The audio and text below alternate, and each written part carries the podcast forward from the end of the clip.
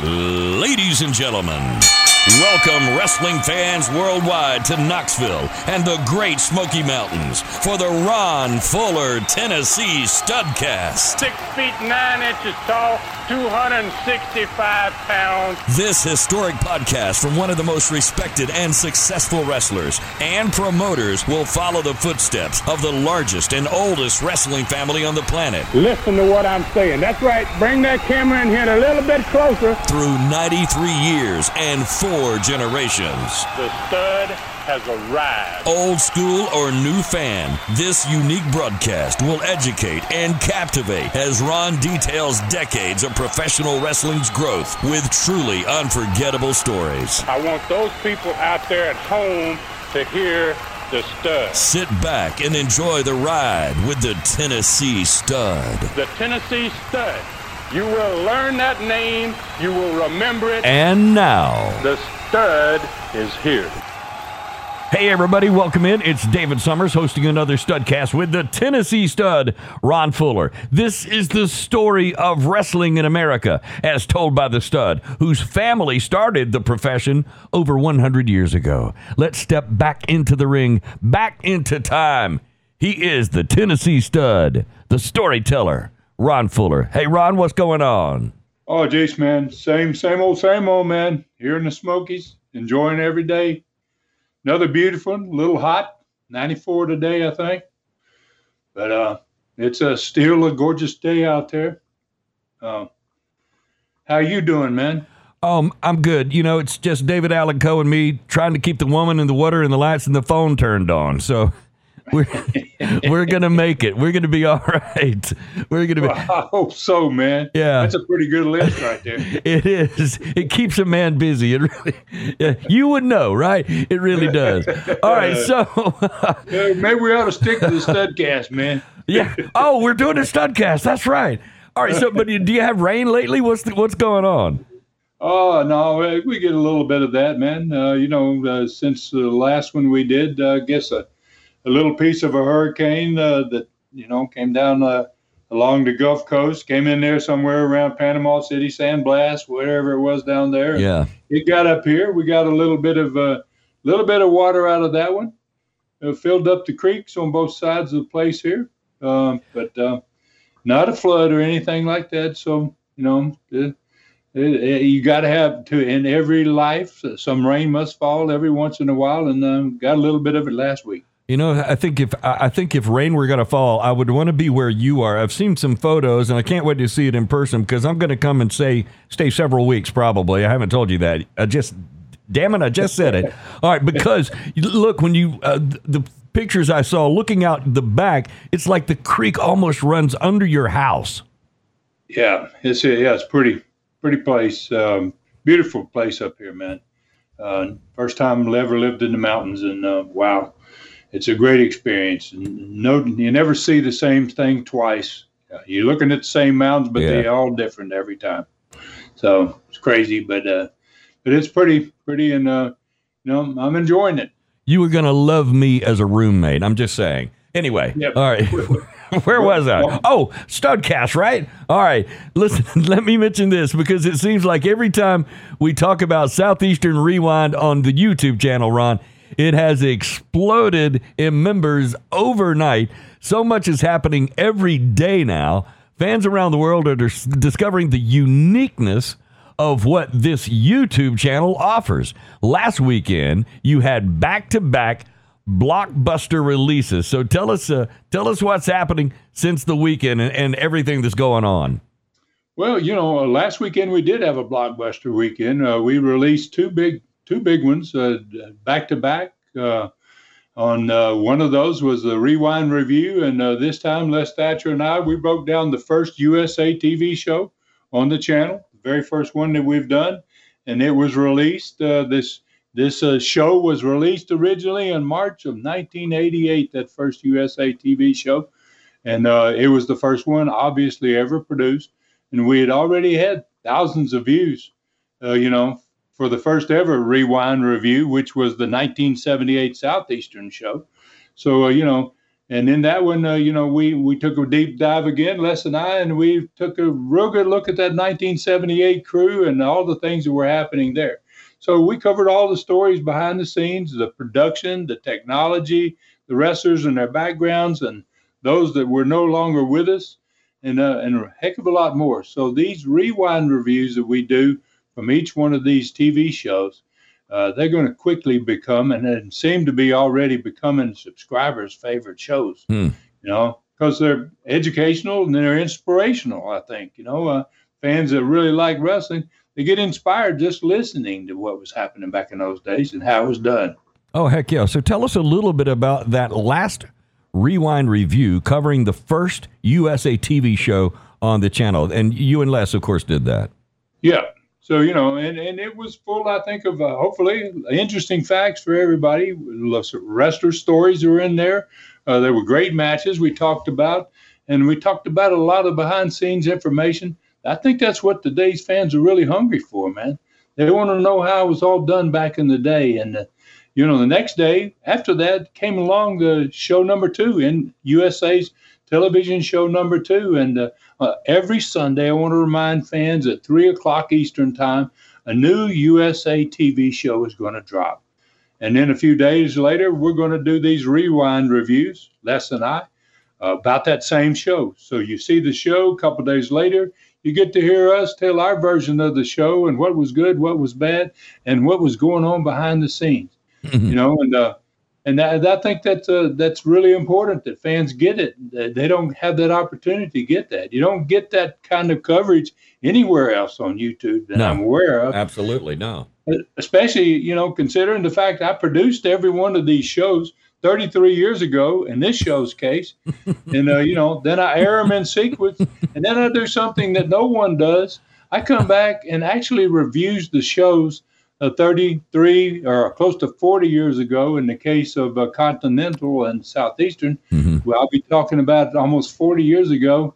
Uh, I'm going to review those shows right for the fans, man. So they so they get to hear the whole story, man. And uh, you know, so uh, uh, I'm real, really excited about it, man. And it's and it's actually a lot of fun. It, it takes me back.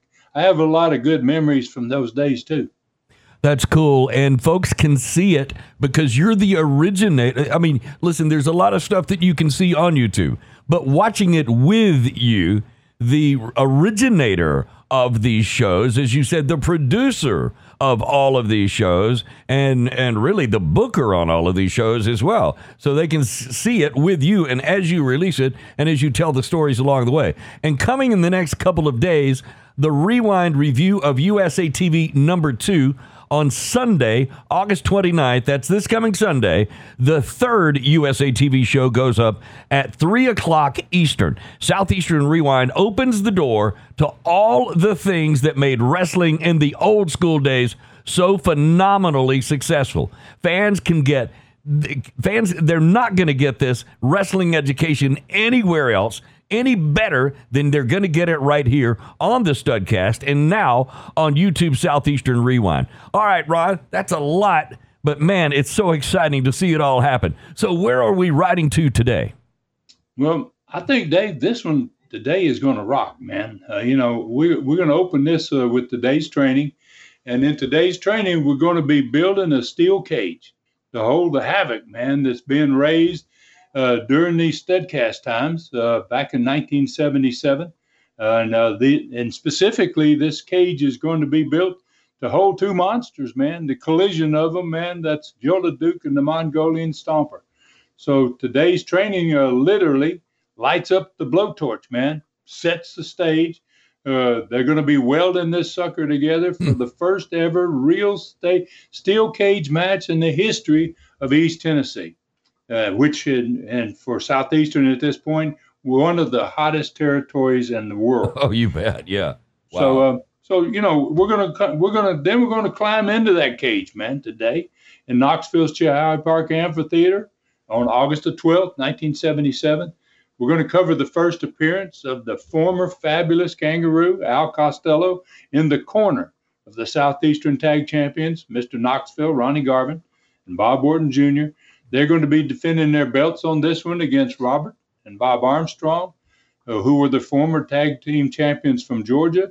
Mr. Wrestling 2 is on this show. Don the Fonz Fargo is going to make a rare appearance on this show. And uh, then we're going to talk about this Holden fantastic card and the TV that promoted it. And we'll talk then about the attendance.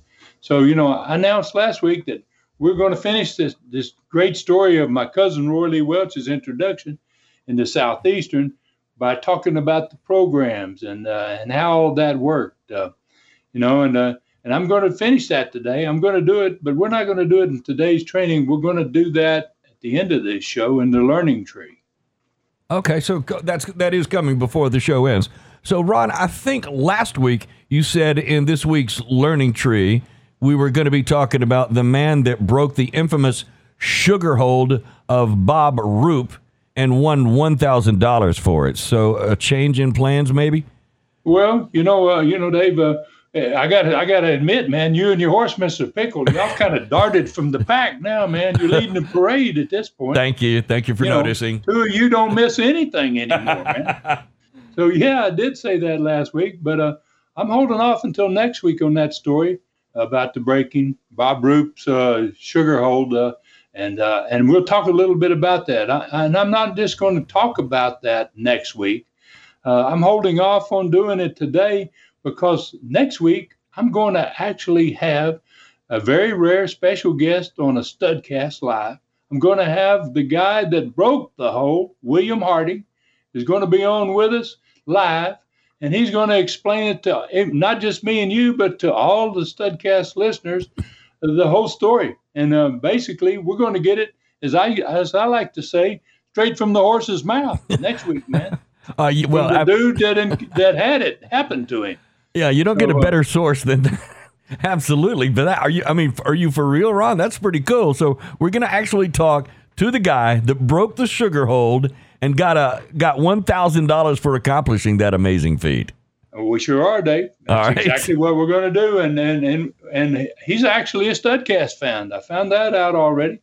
So everybody out there, uh, tell your friends and your neighbors, and next week have a listen to us because uh, I think you're going to be uh, listening to one of the maybe the wrestling's classic stories, man. Uh, and it's going to be uh, it's going to be told again and again by everybody that listens next week. I have a feeling once they hear this, uh, they're going to be talking about it the following week to all their friends. So you know, let your friends and neighbors know about it before it happens, and uh, let them be here to hear the story next week. Uh, I'm really looking forward to it, Dave. I think it's going to be something special. Oh, no doubt. I think you're right when you said this week the Studcast is going to be rocking, and it sounds like next week's is going to be rocking as well. All right, Ron. So, where do we ride to first today? Well, we're going to build a steel cage, man, to hold a couple of two legged animals instead of four legged animals where you normally see uh, in cages. And, and I'm not sure which hat we're going to be wearing today. You know, the, this one sure isn't a wrestler or a promoter's hat and maybe I guess we'd be donning some uh, an owner's hat because obviously the owner is going to be the one that's responsible for for paying for this type of unique expenditure, uh, a steel cage, and uh, and I got to go back and talk about when I came to Knoxville and how all this equates to that story. I bought Knoxville from John Kazana in October 1974, and uh, he had a cage, but when I saw it, I was like, "Oh my God!" You know, I'd seen some cages mm-hmm. in lots of territories, and and I was like, "No, John, uh, you really don't have a cage. You know, I don't think this is what I would call a cage." A, what was it? A chain link fence? What was it? Oh, oh, well, I kind of describe it. You know, it, the one that I inherited when I bought the company right. was made of wire, similar to chicken wire. Uh-huh. You know, it, it wasn't a stiff wire; it was a kind of a chicken wire that went, it kind of bent outward when you ran into it or you got thrown into it. Oh, and uh, and having been in it once, one match I had with Ron Wright in the cage, it made me real uncomfortable about the safety of that cage, mm. you hmm. know, and uh, and I certainly, uh, you know, you I didn't want anybody else uh, to climb into it, you know, and if you climbed up on it, it, it was likely to collapse, you know, that wasn't going to it, it was uh, it was not what I considered to be a steel cage. So, and it was only about ten feet tall, and it had boards connecting it at the top to hold it together. uh, rather than uh, anything metal Uh-huh. that would really be substantial and carry some weight. And it, it was only large enough to go around a 16 foot ring, which is about the, basically the size of a studio wrestling ring. You know, uh, I had 20 foot rings, you know, Right. I mean, uh, especially in big arenas like the Coliseum, the amphitheater. So, uh, you know, that wasn't going to work. So, and, and besides that, it just looked horrible and unprofessional. I was ashamed of it, to be honest with you. And I didn't feel good about putting guys into that type of a cage, you know. So, therefore, Southeastern, uh, that's why I hadn't had many cage matches since I bought the company in 1974 up to Mhm. 1977, is because I didn't want to put guys in it. I didn't want to take a chance that somebody was going to get hurt. But since 1974, when I started, everything had changed dramatically uh, in Knoxville in that three years from 74 to 77. The old warp your head off hole was gone. You know, Hmm. the quality of the TV was much improved. And it was on a new and very powerful television station now. The respect for the sport had changed dramatically. People looked at wrestling differently, man, in that three year period of time. The size of the size of the crowds had exploded. I guess that's the word for it. I mhm. mean, it just was nothing compared to what was there in 1974. Now you're in the Coliseum. Now you're selling out the Coliseum. You're selling out the, the amphitheater. It's a it's really big, big change. And maybe most of all, there was no comparison in the quality of the wrestlers from 1974 to what they were in 1977. So the main event from the last Studcast with Joe LeDuc versus Mongolian Stomper is a perfect example of what I'm talking about in the change of wrestlers. Uh, I couldn't imagine those two massive guys getting in that cage that uh, John Kazana was using. they would have destroyed it. Yeah, no doubt. They would have just totally destroyed it. Wow. So, you know, now I got two massive men, man, that are in the match from last studcast that we talked about. They're fighting all over the amphitheater. They got six or eight other guys fighting uh, in the ring, some of them outside on the concrete, some of them inside the ring. At one point in the match last week, Leduc and Stompers got each other by the throat and they fall off that eight foot drop from Ooh. the ringside area uh, down onto the concrete in front of the giant grandstand. Man, they they just they're just fighting all over the park. And uh, you know, I knew right then. I was standing watching it. Uh, I knew two things right then. One of them was that we had to have a cage match to keep these guys inside the ring, Hmm. or you know, we're never going to have a finish to it if we don't. Mhm. And the second thing I, I knew we had to have, we were going to need a real cage for these big boys. we, we couldn't do a chicken wire deal. Chicken wire deal is not going to hold these guys. So, uh, so the Monday morning after this Friday night matches, I was I went to a recommended welding shop, asked around, and somebody gave me the name of one that I thought might work for me. And uh, I knew a little about welding. My dad, in fact, was a welder before he ever started wrestling, uh, living up in uh, near Chicago, and, and a welder. And I helped him build some rings, some wrestling rings, and some bleachers when I was a kid, growing up on the farm in Loxley, Alabama. So uh, I know a little bit about welding. Hmm. All right, so I kind of see what's coming here, but I, got to ask, what kind of look did you get when you go in and you told the welding shop folks what you wanted to build and what it was for? First of all, did they recognize you? Were they wrestling fans? I'm full of questions here. well, that's a good point, you know, and uh, and and I did, uh, you know, the first person I talked to, Dave, was actually a woman, man, and I and I guess, uh, you know, pretty much everybody out there listening today can kind of picture what her face looked like when I told her what it was for, Right. you know. So luckily, she kind of turned me over to the guy that was head of the welding part of it, and uh, and he recognized me. And uh, you know, and he'd actually been to the matches on the Friday before. Oh, cool. So, so he witnessed all the chaos, man, that went on there in that uh, Stomper and Leduc match. So know? he knew directly why you needed He a new knew it cage. Yeah. you know, and, and Yeah. I think he'd probably been a fan way way back into the Kazana days and he'd probably seen a few matches in their cage. Chicken wire. yeah, and he and he says, "Oh, geez, I see, Ron. Why you you definitely don't need something more than what you got." Yeah, right? yeah. So, so we spent about an hour, me and him, talking about the specs for this unique cage. Man, I wanted it to be something spectacular, you know. And I told him uh, specs were I, I wanted it to be 22, 22 feet square, big enough that it would fit around a twenty foot ring. Hmm. It, I wanted it to be 15 feet high, which is just about as high as you'll see a regular cage, especially back in the 70s. Probably, yeah. You know, and yeah. I wanted it to to fit perfectly around my largest rings, which were 20 footers. Had them in the Coliseum and uh, one of them in the amphitheater. And uh, I wanted it to be made, obviously, a strong metal material, uh, which would be needed for its structure. And I wanted the strength necessary to contain and survive the climbing on it, the crashing into it, uh, that nothing is going to hurt it, that it's going to last for a few years.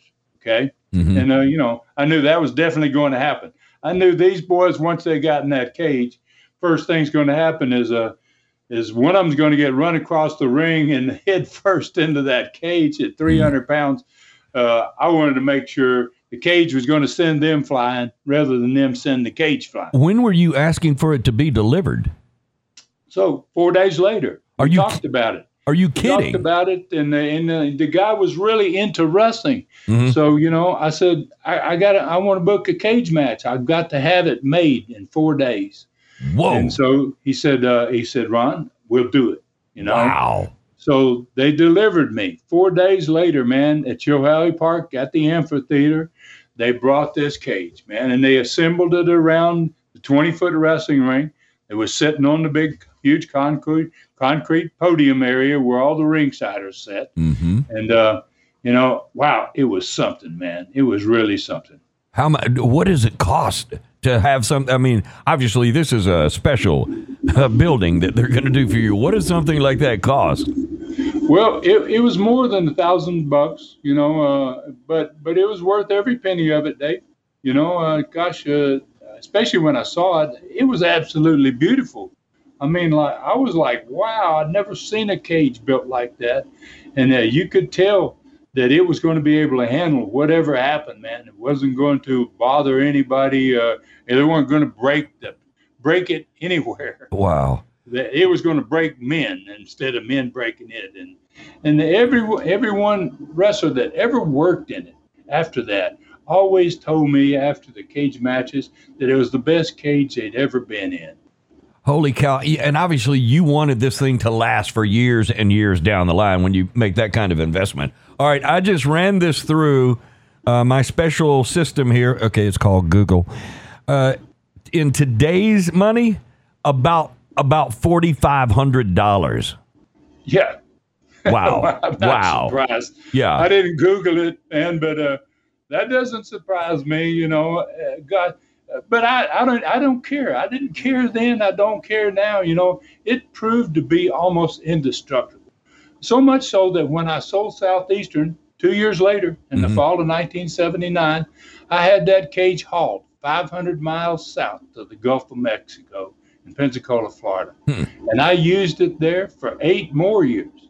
And by the time I left wrestling in 1988, Dave, it had survived almost 100 cage matches in five different states. Holy cow. And you couldn't tell it had been used.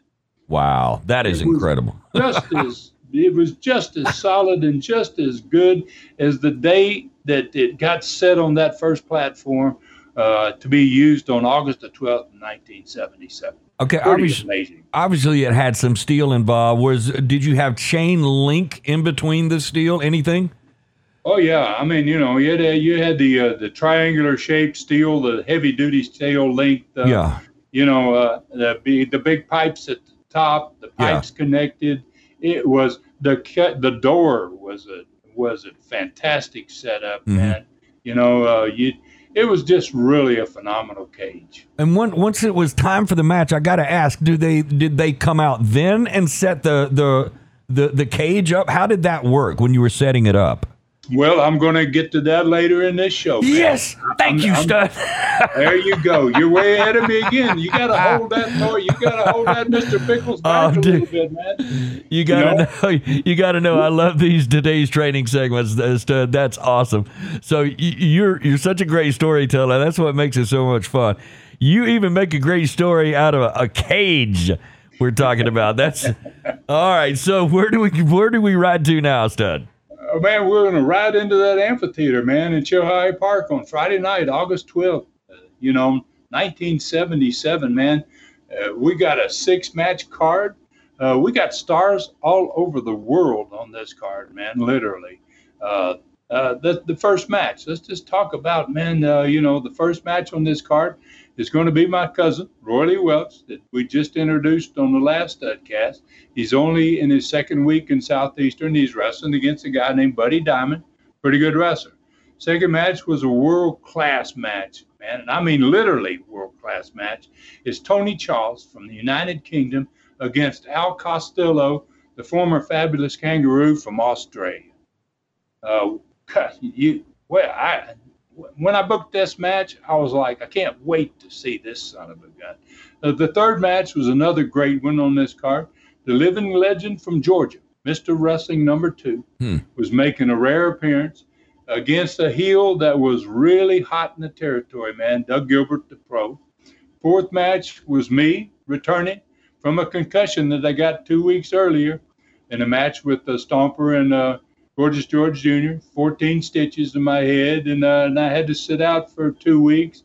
You know, the doctors and anyway recommended they recommended a month. I cut that in half, and uh, I felt like I was okay. And uh, and uh, I was in the, on this card against one of the great stars in the sport, man. And he's got a new gimmick uh, when he comes this time, and it's built around a very popular character it was on a popular TV show back in those days called The Happy Days. okay. You know, so now all of a sudden Don Fargo has become Don the Fonz Fargo. Man. Right. uh, it's a far out gimmick, man, but but he's still an outstanding wrestler, man. I mean, it didn't make any difference what he called himself. He had the skills. In the fifth match was a return match for the Southeastern Tag Championship. This time it's a no DQ stipulation. And the challengers, again, are Bob Armstrong and my brother Robert versus Mr. Knoxville, Ronnie Garvin, and Bob Orton Jr.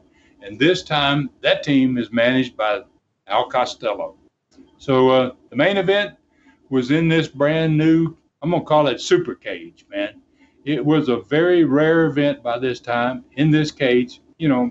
Eh, but but this time in this cage, man, this is going to be a very special thing, man, I just I knew that Joe Duke and the Stomper uh, are going to be added again. They're going to be managed, obviously, the Stomper by Gorgeous George Jr. There's no title at stake on this one. Uh, there's no no other things, uh, no special rules. The only thing at stake here is who is the better man. Hmm. All right. So to me, I think it's one of the best cards of the entire summer. And summer ain't over yet, but I still think it could be. So I guess we're ready to take a look at the TV show for August 6, 1977. So, how does this one open up, Stud? Okay, that TV show, uh, you know, obviously Les runs down the TV card. That's the normal opening. And when the camera's back away from this close up, uh, to, they're behind them on the big set. Uh, he's joined by my brother Rob and by Bob Armstrong. Behind him on the set is this this uh, still shot of Al Costello dropping his knee in my brother's face when my brother has Mr. Knoxville in the fuller leg lock. You know, uh, and then when they back away to you can where you can see Robert and Armstrong. Uh, this is the night after this match took place. Uh, Rob's got a big old bruised eye, mm. about mm. a half of a black eye, you would call it. And Bob Armstrong's got a taped forehead because he and Bob Orton Jr. were both bleeding in this match. Uh yeah. Yeah. So so let's ask them, you know, what they were looking at on the screen behind them. And Rob starts off. Obviously, it's him that's in that picture.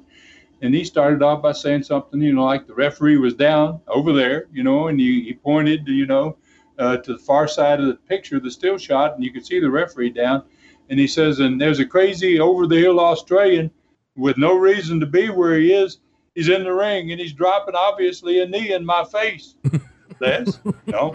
Ow. So yeah, so you know, so let's ask Rob, well, why does he think Costello is even there? So Rob says, you know, well, Les, I watched the TV last week like other people did.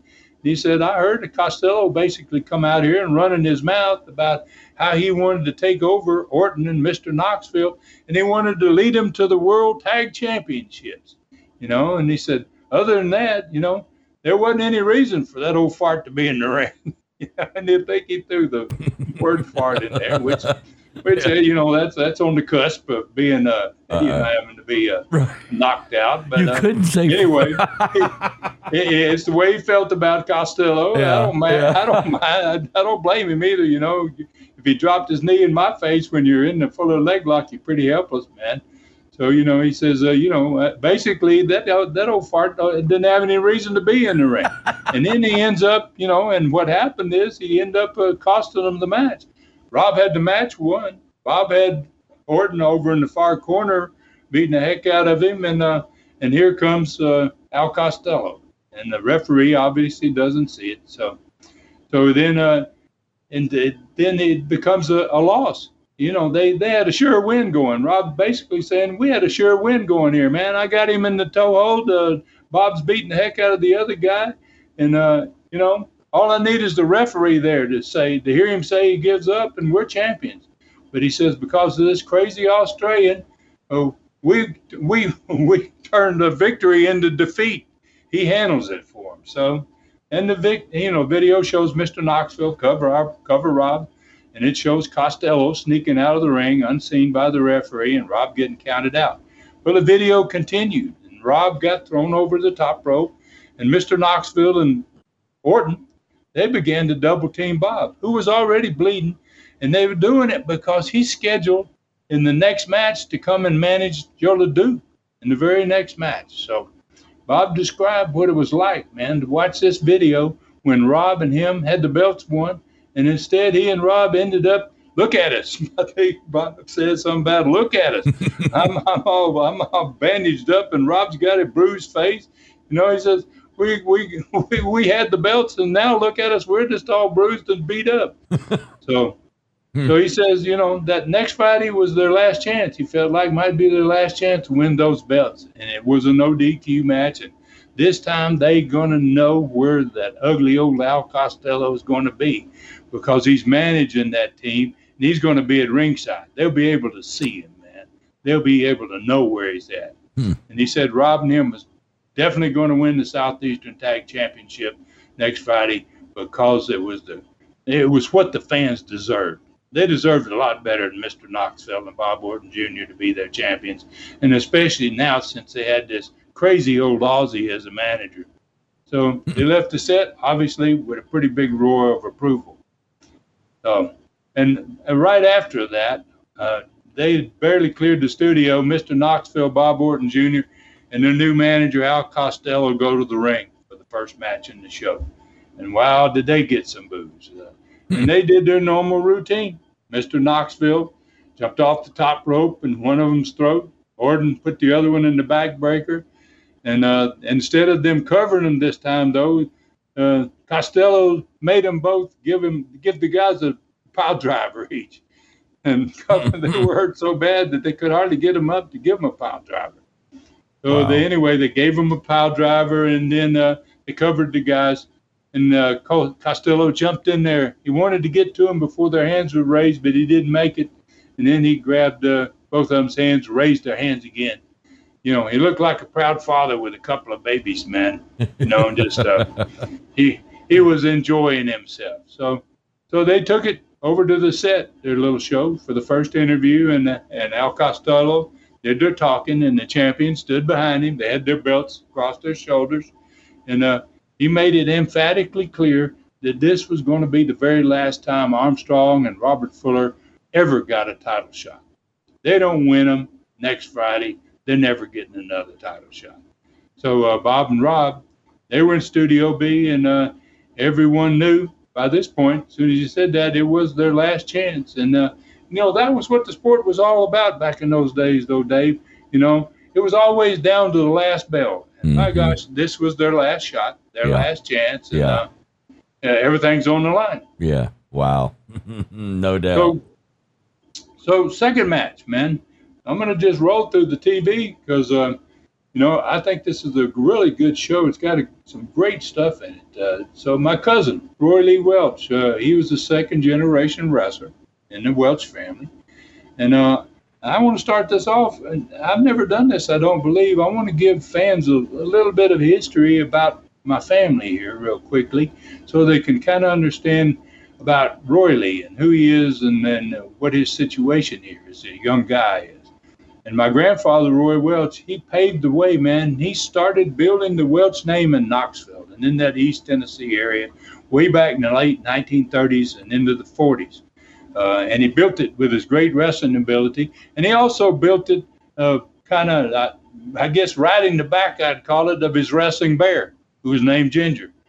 I mean, he mm-hmm. would come mm-hmm. over and wrestle by himself, and then fairly regularly he would bring his bear across the state, and Ginger would do the wrestling for him. So uh, Jack Welch, the second wrestling brother uh, of Roy's, uh, just a little younger than Roy, uh, he had a relatively short career, but he did wrestle some, but he was not real good at it like the others, and he didn't stay at it long. Herb Welch was the third of the fourth, four original brothers, and uh, he continued, man, that uh, Welch reputation in Knoxville. Really continued it. He may maybe even built on it. He was the world junior heavyweight champion for quite a few years in the 1950s. Spent a lot of times, a lot of matches in Knoxville.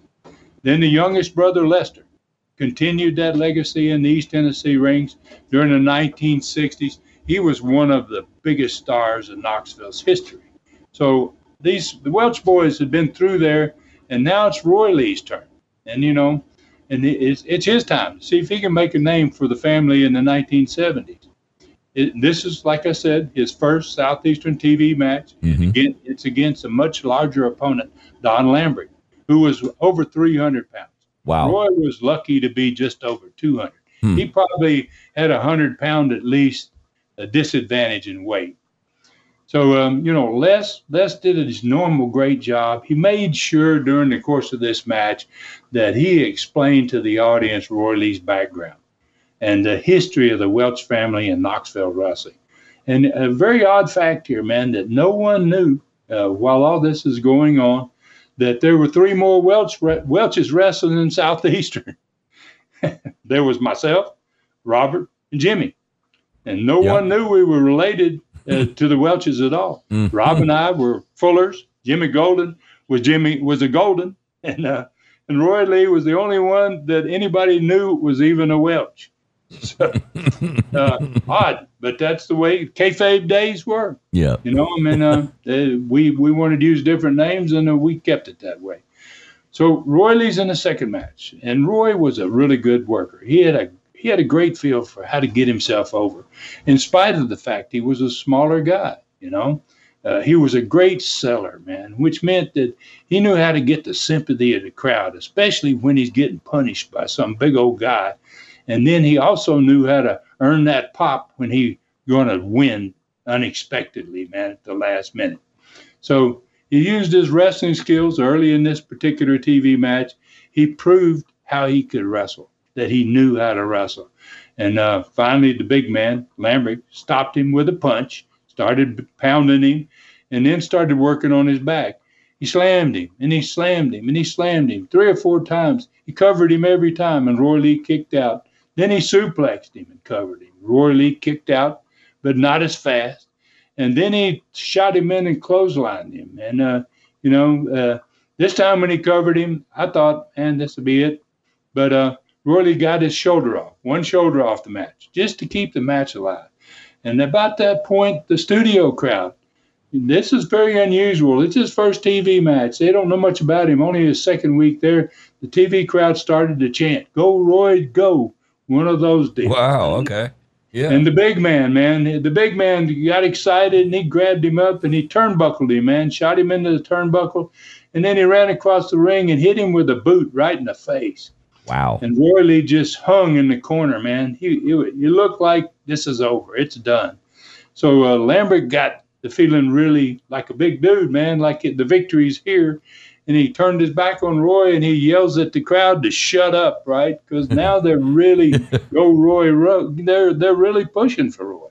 So then he turned to Roy, and Roy's still hanging in the corner, and he rears back and throws a big punch, and Roy ducks it, and he boy so smoothly slides around uh, the big man's back, and he slips into his father's Lester Welch's famous finish hold for years there in Knoxville, the abdominal stretch. Wow. Okay. Wow. And the crowd popped. Man, they recognized the hold. They knew the kid is Lester's son, and the big man Roy cranked it on him, and the big man, you could hear him screaming, I give up downtown Knoxville. and you could also hear that TV crowd screaming downtown Knoxville. Wow. They were yeah. really loving it. So, you know, suddenly sure defeat, man, for Roy turned into victory with the use of a beautiful wrestling hold wow, that was what was so good about it. So Roy's still selling, man. And he's holding his back and, and he's in some pain.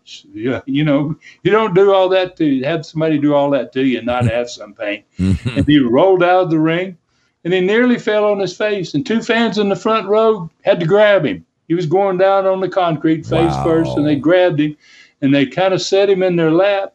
And everybody within reach was patting him on the back. Oh man it was like it was like beautiful wrestling in it in all its simplicity, man. He had gotten over big time in his very first TV match, man. And uh, and I watched that from the control room, and I could I could see huge things were headed for him, man. And uh, those fans fell in love with Roy Lee. That is so cool, and what a beautiful story, Ron. That is awesome. I could almost see it as you described it. I can't wait to hear how he does as he moves up the card because I know that's going to happen with his wrestling program sales and everything happening with all uh, and those sales are going through all the southeastern buildings I assume. So that's that's cool. All right, so what's going on next? Well, next is uh, Tony Charles, man. And uh, wow, Tony got his normal rousing applause, man, as he came to the set for the second interview. You know, he wasn't wrestling, but he's doing this second interview. So fans truly love Tony Charles. Wow, they really, really liked him. And his opponent for the next Friday night happened to be Al Costello from Australia, who's managing now uh, Orton and uh, Garvin. And uh, Al Costello uh, was in uh, Studio B. Uh, and the fans were just beginning to hate old Al, you know. And uh, what a great interview that followed, man. Uh, these two guys. The, you know, I sat there in the control room and, and, and listened to those wonderful accents, man, from two fantastic wrestlers from two different countries, half a world apart, man. Uh, you know, in United Kingdom and Australia, you can't get much further on the globe apart than that. Yeah. And uh, those accents and the fact of where they live, it brought goosebumps to my arms, man. I felt a lot of pride, Dave, in, in what was happening in my territory. I mean, I had these two great guys, a couple of the best wrestlers on earth. I had them wrestling for Southeastern fans in Knoxville, Tennessee. It was like, wow, man, this is cool. And, you know, and it did really didn't make any difference what they said because what they were going to do in the ring the following Friday night, it was worth far more than any words they were ever going to say. Oh, no doubt. They, if, and they were going to they were going to tear that house down. I knew it. Yeah, and if it's entertaining to the fans, it doesn't matter where they they come from. That is so awesome. I wish I could have seen that match. Stud. That's really cool. All right, I think it's time for let's take a quick break. Let's do that. We'll be coming back with the personality profile.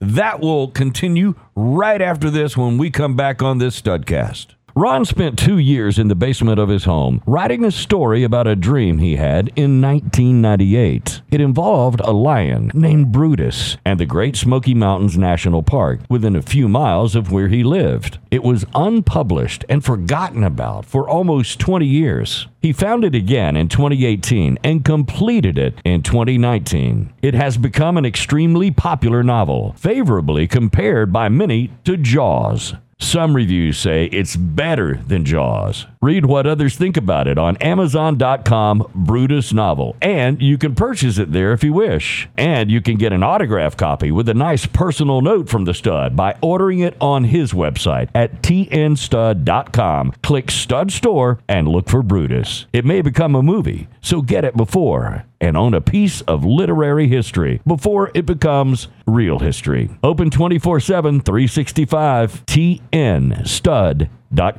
Hey, everybody, welcome back in. David Summers with the Tennessee stud, Ron Fuller. And don't forget Southeastern Rewind on YouTube.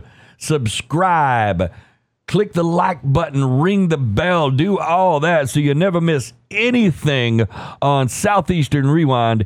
It's where stud fans are going to hang out and spend a lot of time. All right, Ron. So I think we're ready for the personality profile as we were talking about before. So let's get the big build up going. Tell us what was on the profile. A, a cage, Dave. Yeah, just a cage, Ron. just a cage, Dave. so, you know, uh, you should know me better than that, Dave.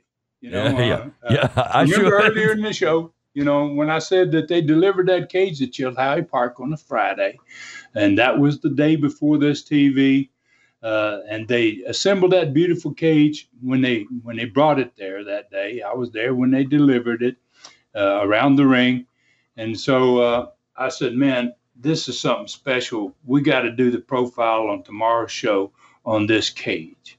So I sent Les and a TV crew from the station on that same day. After I after I uh, uh, realized how how good this thing looked, uh, mm-hmm. called Les. I got him on the uh, to get the crew set up and to bring them down there, and made a couple of calls to a couple of individuals that I wanted to have on it. And uh, all of a sudden, I'm putting together the personality profile on a Saturday afternoon, the day before the TV. Hmm. So Les and the TV crew, they show up from the station, and when they get there, uh, so is the Mongolian Stomper and Gorgeous George Jr. there. Oh, okay. And uh, what we do is Les shows the cage by itself, and then he introduces them. He opens the door and he invites them inside and uh, you know, and when they go in to, to take a look, uh, you know, up close and personal at this steel confinement that's basically built to hold them, mm-hmm. especially one of them anyway. Mm-hmm. so you know, so Les gets them up there. It's a sunny afternoon uh, later in the day, and uh, even his words, man, couldn't couldn't describe how impressed they were with this new cage. Wow! Uh, and Stomper, he, he couldn't take it. He couldn't take it. He got in the ring, and uh, Junior's uh, Gigi's talking to Les, and Stomper uh, went crazy. He started shaking the steel wire sides. Uh, he he ran full steam into him, man. He climbed up in the corner and he yeah. shook him as hard as he could, man, to see if there was any give in the cage. And there wasn't nothing, no give whatsoever. He couldn't do anything to budget. Oh right? my God. And, I can see him doing that. I can just see him doing that. That's awesome.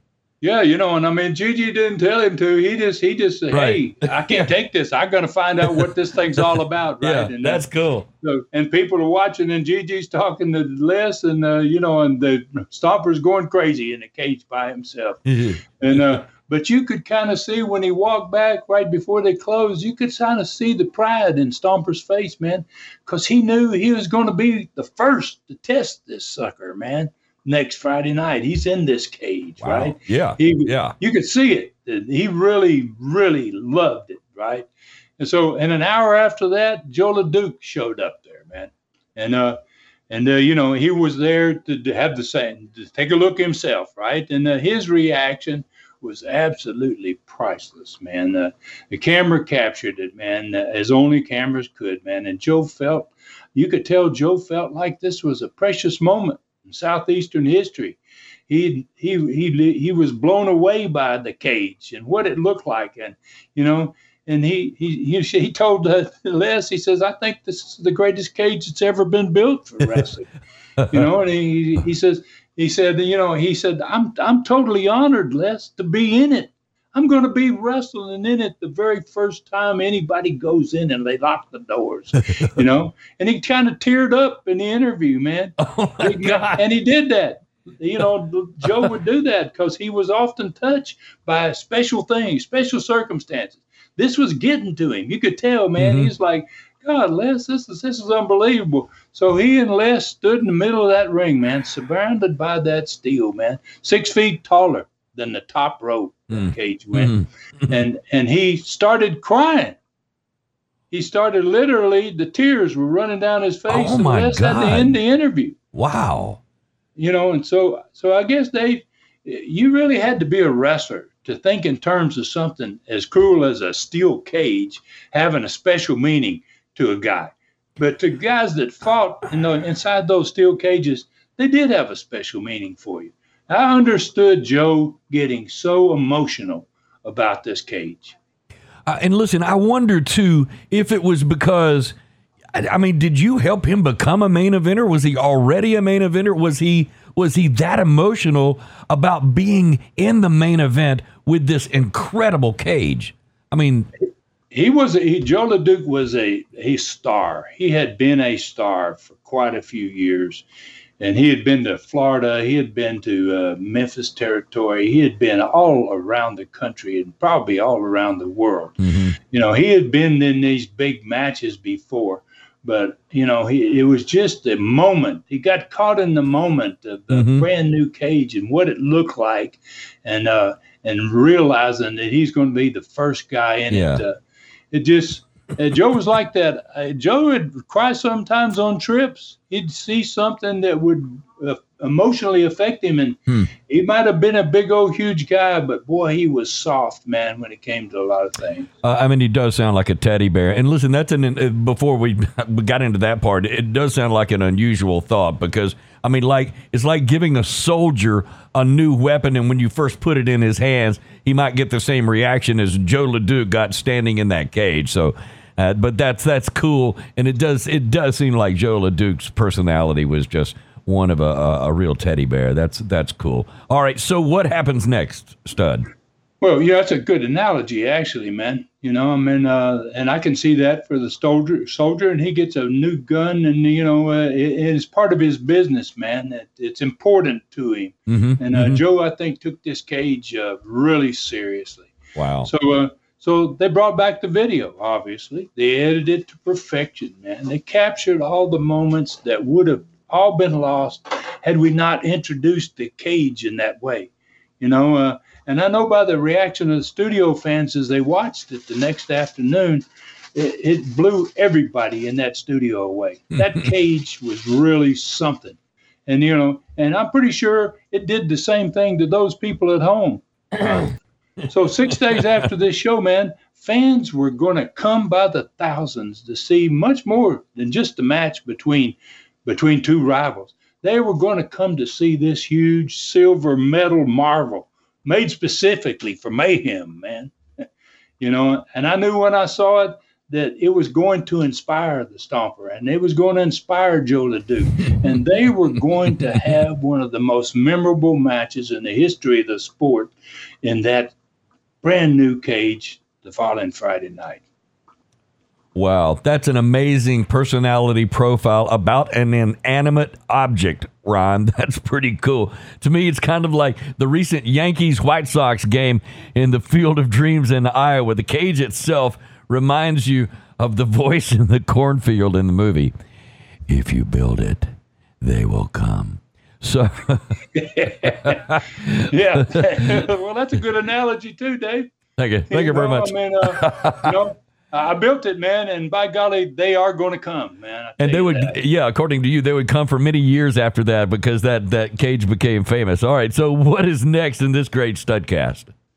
Well, uh, maybe the most famous wrestler ever in the Georgia territory, Mr. Wrestling 2, man, and he is in the third match. And when he goes to the ring, he gets a great ovation. I never realized how popular he was in Tennessee, you know, and uh, and he obviously showed his wrestling skills, of which he had many.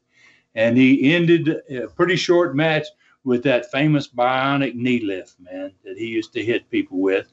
Uh, he hit me with it, in fact, uh, in 1973.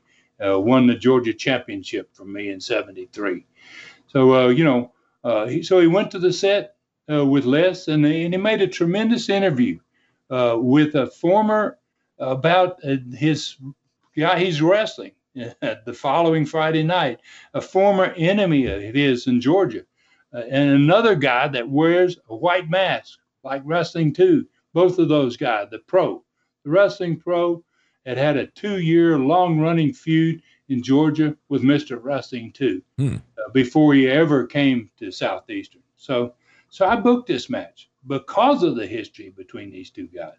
Uh, the fans watching, even though most of them knew little or nothing about what had happened between these two guys in Georgia, they couldn't possibly miss the animosity that took place in that short two minute interview between the two of them. Two sitting at the set and the pro in Studio B. And after it was over, I knew this match the following Friday was going to add fans from the South, man, from Georgia, man, that were going to drive to Knoxville, man, to watch this. And it was also going to significantly add to what might be a historical night, man, that Friday night. So Joe LeDuc, he kind of put the exclamation exclamation point on the show in the last match. Uh, the studio erupted when he entered, man, and they never sat down until he had, he bear hugged both his two opponents, and they had both given up. and the emotion from the profile and the rivalry between Stomper, Gorgeous George, and Joe Duke was so thick in the interview that followed that match that you could cut it with a knife, man. I mean, the stage was set, the cage was built. They were going to come, man. As you mentioned back there, mm-hmm. they I had built it, and they were going to come. The next Friday night was going to be something very special. Man, I know you could feel it because you, I, and I know you, you can kind of detect. Oh, this this is really working uh, as as a booker. So, Ron, this has been some ride so far today. I can't wait to hear what happened on Friday, August 12th, 1977. Here it comes. Yeah, well, here it does, man. Let, us break down that evening, man. You know, and I've been wanting to talk about this because it, it is something special, you know. So I watched all the matches that night, and another great thing that told me that that the territory is in great shape and that this is a tremendous card is so many other wrestlers stood along that wall, that dressing room wall, and watched those matches with me. Uh, you know, everybody was into it. Everybody knew this is going to build our business. This night is going to be remarkable. Mm. So, you know, uh, so I, I, watched all the matches. Uh, Roy Lee Welch got it off in the first match to a great start. He, he stood him up when he hooked his dad's abdominal stretch, that part stood up. It was like the beginning of a love affair between him and the Southeastern fans. You know, this kid's going somewhere. You know, I, I was like, gosh, man, and it, and he's a family member. It was it was wonderful for me. It felt good to be able to to do something for him, to to see what he what's happening in his life. Uh, Tony Charles and Al Costello in the next match gave fans a match that no one, nowhere in America, did anybody else see a match like that. You know, including me. I'd never seen a match like that myself. They did tosses and giant bumps of all kinds. They threw forearms that were echoing off those grandstands. It was like pow pow. They would hit them once, and then the echo off the crowd back into where we were standing. It was like son of a gun. This is amazing. And then you know another yet unseen by throw by Tony Charles at the end of it. Man brought everybody on their feet. Man, uh, fans had seen something unique to America you know, unique to, unique to American wrestling, hmm. and their appreciation for it in those grandstands could not be denied, man. That when it was over, even though Al Costello was a heel, they got a standing ovation. Man, I, listen, I got to stop you right there because this is just the first two matches of the night, and you yeah. got the you got the crowd on their feet after the first two matches, and, and especially with you, with your cousin Roy Lee Welch, and then you you've got your guys standing along the wall watching. So as a promoter and the owner of this thing, that had to bring a lot of pride because everybody's buying in, and when everybody's buying in, it's just going to be a better product, no doubt. That's uh, you know and that's what that's my feeling about it too. I was always impressed when i saw wrestlers leave the dressing room and go watch the matches. Yeah, that's yeah. a great sign that their heads where it ought to be. yeah, no But- doubt. Wow. And, and the crowd's enthusiasm didn't stop there, man. I mean, Mr. Wrestling 2, and the pro stood him up again, man, time after time. And pro beat him right in the middle of the ring, man, shoved something into his mask and uh, beat him right in the center of the ring. And uh, he was about to, he left the ring. He was about to leave the ring. He was hotter than ever, man. The crowd was just really mad about the end of this match. And Tony Charles standing back there against the wall with the other baby faces watching the match. And he came down to ringside and he tried to explain to the referee, check his mask, check his mask, right? And him and the pro almost got into it. Hmm. And uh, the next week, I said, I'm putting these two boys together, man. And uh, they began an even longer string of matches than their last little feud that we they had had together. wow. This time, they're going to get into a bigger set of them. Uh, a lot more is going to happen between those two guys. So, and then I'm in the next match.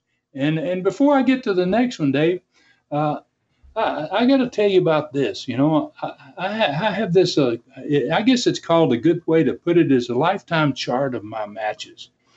Uh, a, a guy sent this to me years ago uh, after I quit and retired, and uh, and the it, it has all of my matches. It has the dates, it has the cities, it has the opponents, and it has the results of all of my matches. Uh, and I was looking at it just a few days be, before uh, I did this studcast here, right. and uh, you know, and it, it, like I said, it had all of my matches, over four thousand. Whoa. 4,000 matches. Whoa. Did you say 4,000? Yes, yes. I wrestled over four thousand matches, you know, and uh, and uh, you know, uh, and and the reason I'm going to bring this up is because, as I said, I, I just happened to be recently looking at it, and I was looking at this this uh, twelfth card, August twelfth card, and I noticed that the night before this huge event that I had wrestled for my father in Jackson, Tennessee, and I got a win over an iconic figure in the sport of wrestling Hmm. for the second time in my life. Uh, on that day, which is August the 11th, 1977, I wrestled the legendary Brute Bernard, man. Hmm. And I hadn't wrestled him in six years since 1971 when I, when I made my first trip to Australia. So uh, you know, uh, well, I just I just want to throw that in, you know, because I, by looking at that thing, sometimes I see things that bring uh, back uh, thoughts, and uh, this seemed to kind of be appropriate because this night is really cranked and doing so well, man. I had no idea that such records of wrestlers' careers even existed. So you, you you're loaded with great stuff today, by the way. All right, just about every wrestling fan has heard of Brute Bernard, but tell us what happened in your match in Knoxville. Well, basically, uh, you know Don Fargo, I'm sure. Mm-hmm. mm-hmm. Down there where you are, you know, I'm wrestling another iconic figure the next night after Brute Bernard. I'm wrestling Don Fargo. And, you know, and he, like Brute Bernard, was kind of at the end of his career. And, uh, and now he was down to becoming Don the Fonz Fargo. I mean, uh, you know, but the, the name didn't do him any good. I mean, uh, you know, uh, it was my time and it was past Don's time. And, and I finished him off with my fuller leg lock. But on Don Fargo's behalf, uh, I had a great respect for Don Fargo and, uh, and enough respect that I'm going to take him to my next territory, which I'm going to start in less than six months on this studcast. Mm. So the no DQ Southeastern Tag Championship match between the champions, Mr. Knoxville and Bob Orton Jr., who is now managed by Al Costello, and Bob Armstrong and Robert Fuller was fifth match. Uh, and it was the fifth match in a row to leave them standing on their feet in that park. You know, Al Costello stole the match because there was a no disqualification. He blatantly did the same thing as he had done the week before. Rob this time had Orton Jr. in the Fuller leg lock, and he sneaked in the ring behind the referee's back and dropped his knee in Rob's face again. Got him counted out again, just the same as he had done the week before. Uh, while all that's going on, Mr. Knoxville is getting his jaw jacked by Bob Armstrong, man, with them big old right hands. And uh, so Robert and uh, Mr. Knoxville, you know, had to be carried from the ring. I mean, Bob knocked out Mr. Knoxville, and Rob got Rob got bombed out again by Al Costello. So now it was time for the cage match, man. Something happened in this one, Dave, that I had never seen before in all my career. It usually took about 15 minutes or more to put up a cage, mm-hmm. any of them. Okay. And fans normally paid little to no attention to the process of watching them put up a cage, right? Mm-hmm. Mm-hmm. But boy, that wasn't the case in this cage's construction, you know? It, it, and it went up fast, faster than any cage I'd ever seen. It only took about 10 minutes to assemble it, you know? But the attention that was being, I guess, that we had put on it from the TV show, it made a star out of that cage. You know, I mean, uh, so as they started bringing out these individual sections, which there were eight of them, they built the, the one section on top of another. Mm-hmm. As they brought out the sections and added it to the cage, the fans would cheer. Wow. Each section, each piece. Yeah. You know? So when the entire cage was finished, it seemed like everybody in that huge crowd were applauding, man. Mm. They were applauding the, as you said, an inanimate object. They were applauding this cage. Right. I've never seen anything like that before. That's incredible because now you've made a star of uh, steel, uh, a cage. So I mean that that has to be uh, that has to be a first right there. The ca- so the cage once it's once it's complete, it got a standing ovation. Yeah, yeah, it really did, man. And, and you know, and it definitely said that everybody in that park was ready for the match, man. And Jos LeDuc and the Stomper, they didn't let anybody down I tell you. Wow. It was one of the bloodiest matches I had ever seen. It was just wow. And it went for probably more than 30 minutes, which is unheard of for a cage match. They did everything that could be done to each other. And uh, they couldn't climb out of it, uh, they couldn't get out of it. Uh, when they were thrown into it, they bounced off halfway across the ring. I mean, it just, the cage was the master, man. They weren't going to do anything to it. And uh, so, uh, besides being one of the bloodiest matches I'd ever seen, there was no winner to it. Uh, you know, it ended up, they were standing toe to toe, exchanging punches. One guy would hit the other one, and he would rock back, and then he would hit the other one. They, they, they finally both threw a big old punch at the same time. Both of them connected and both of them went down. Neither one of them could get to his feet. The referee counted them both out to 10, rang the bell, and ended the match. Uh, they laid there. Uh, we had to go from the dressing room to carry them both from the cage. Wow. That's incredible. I've never seen any or heard anything like that. What an ending to a cage match. So this had to be an overflowing crowd. What was it like attendance wise? Well, you know, I knew it was going to be good. You know, the crowd that night just kept coming, man. Uh, long after all the seats were full, man, they just kept coming. And there, and unlike the Coliseum where you got walls and things, and there's fire marshal and a potential fire hazard, this is an outside venue, so there was no fire marshal, and there's nobody to stop the sale of tickets. And uh, eventually, before I'd say nine o'clock, matches started at eight thirty. By nine nine fifteen, fans covered all the huge grassy areas on both sides of the grandstand and up above the top of it. Uh, when you walked out to go to the ring, when I walked out to go to the ring in the fourth match, it was a sea of humanity in front of you, man. When you left the dressing room to go to the ring, uh, all the guys after they worked, they came back in and they were just they were God. What an amazing sight! It had never seen that many people in a setting like that built back into a mountain. So as usual. Uh, uh, in Chilhowee Park, there was really no definitive count, uh, simply because there's no way to judge how many thousands of people were sitting in the grass alone. Mm-hmm, mm-hmm. And and the guesses, but in the dressing room where everybody guessed, you know, what the hell the house was anyway, and how many people were there, everybody said somewhere between eight and thousand, seven and eight thousand people. Seven to eight thousand people at Chilhowee Park. Right. That's in, that's incredible. So this this is definitely one of the best studcasts in history. That was a lot of fun, Ron. I really appreciate all the effort you put into this one. I know that we're we're out of time today for the learning tree, but I also know that next week, stud on the Studcast, we've got a very special interview coming up with the I think only man to ever escape from Bob Roop's sugar hold. Yeah, we do. We we definitely do, Dave. It's all it's all scheduled, and uh, that's going to be on the very next Studcast.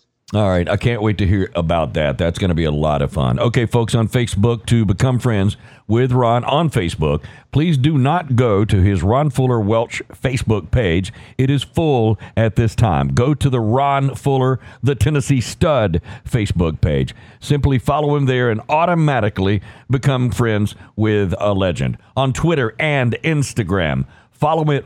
Follow him at Ron Fuller Welch. Ron will not be doing a Super Studcast in the month of August. He should be doing the next one in September of 2021.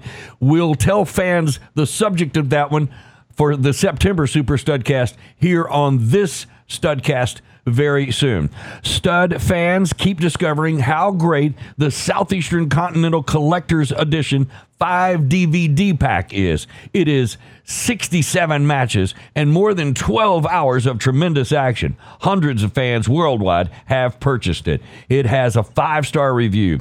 If you only get one set of wrestling DVDs, you can't go wrong with this five pack tnstud.com. Click on Stud Store and get it for only $39.99, and that includes shipping. And the new original Tennessee Stud mask are going fast. They're exactly like the actual mask that the stud wore years ago. The same cloth, the same genuine leather face outline, the TS initials, and the horses' heads on each side, all hand sewn on the mask just as they were made for the stud. So get your piece of unique wrestling history now. Wear the mask around the house, strut around on the front porch.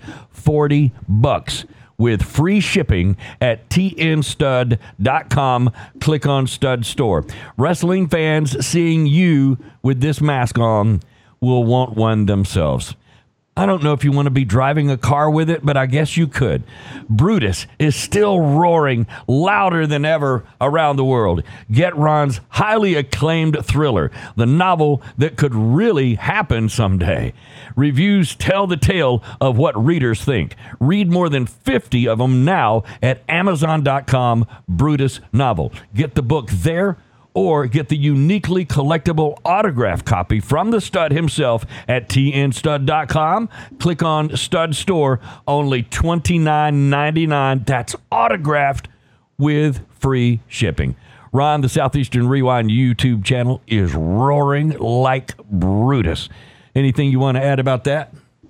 Well, obviously, I want to thank everybody, man, that has already subscribed and who's now enjoying these these different TV shows that are there now, all of the other things that are there. And those that have not, uh, this is your chance to find out what my wrestling TV shows were all about back in the day when wrestling was really wrestling. So uh, come in, you know, the next coming in the next five days alone on Southeastern Rewind is the number 17 original Studcast. Now it's a special one. I think it was called Celebration.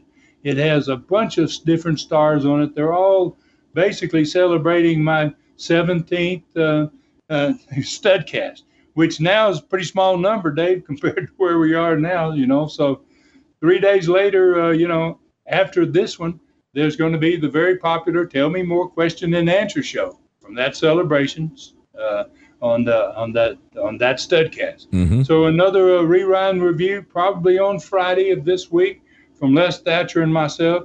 This time we'll be taking a deep dive into the second USA TV show that premiered last Sunday. We break down everything in these shows to give fans a look behind the curtain into what, why, and how things were done back 33 years ago so that they can see why these TV shows basically were so popular. So don't forget that every Sunday afternoon, 3 p.m. Eastern Time, a new USA TV show will premiere on Southeastern Rewinds YouTube. Next Sunday, it's going to be the third in the fantastic series of USA Championship Wrestling TV shows with Gordon Solie and myself.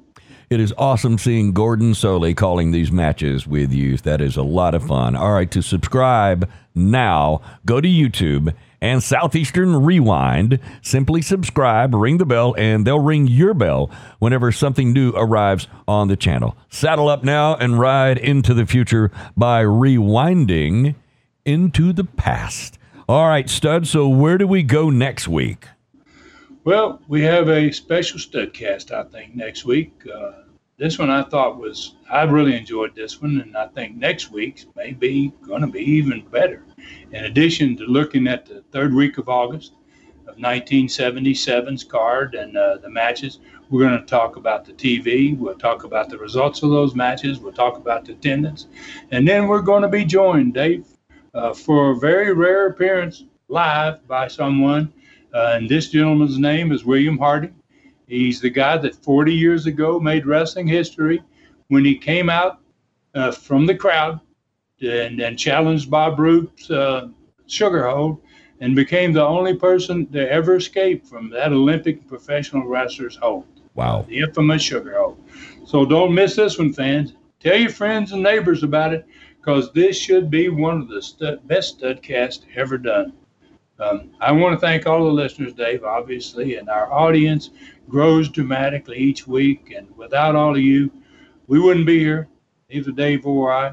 So please take care of yourselves and others, and may God bless us all. God bless you too, Stud. What a great one today, Ron. I can't wait for next week. This is David Summers, thanking all of you and inviting you to please join us again next week for another great Studcast right here. Thanks for joining us today for this historic Studcast. The true story continues next week. So full Nelson your friends and point them in our direction for another ride with the Tennessee Stud. One, two, three. This is David Summers saying so long from the great Smoky Mountains.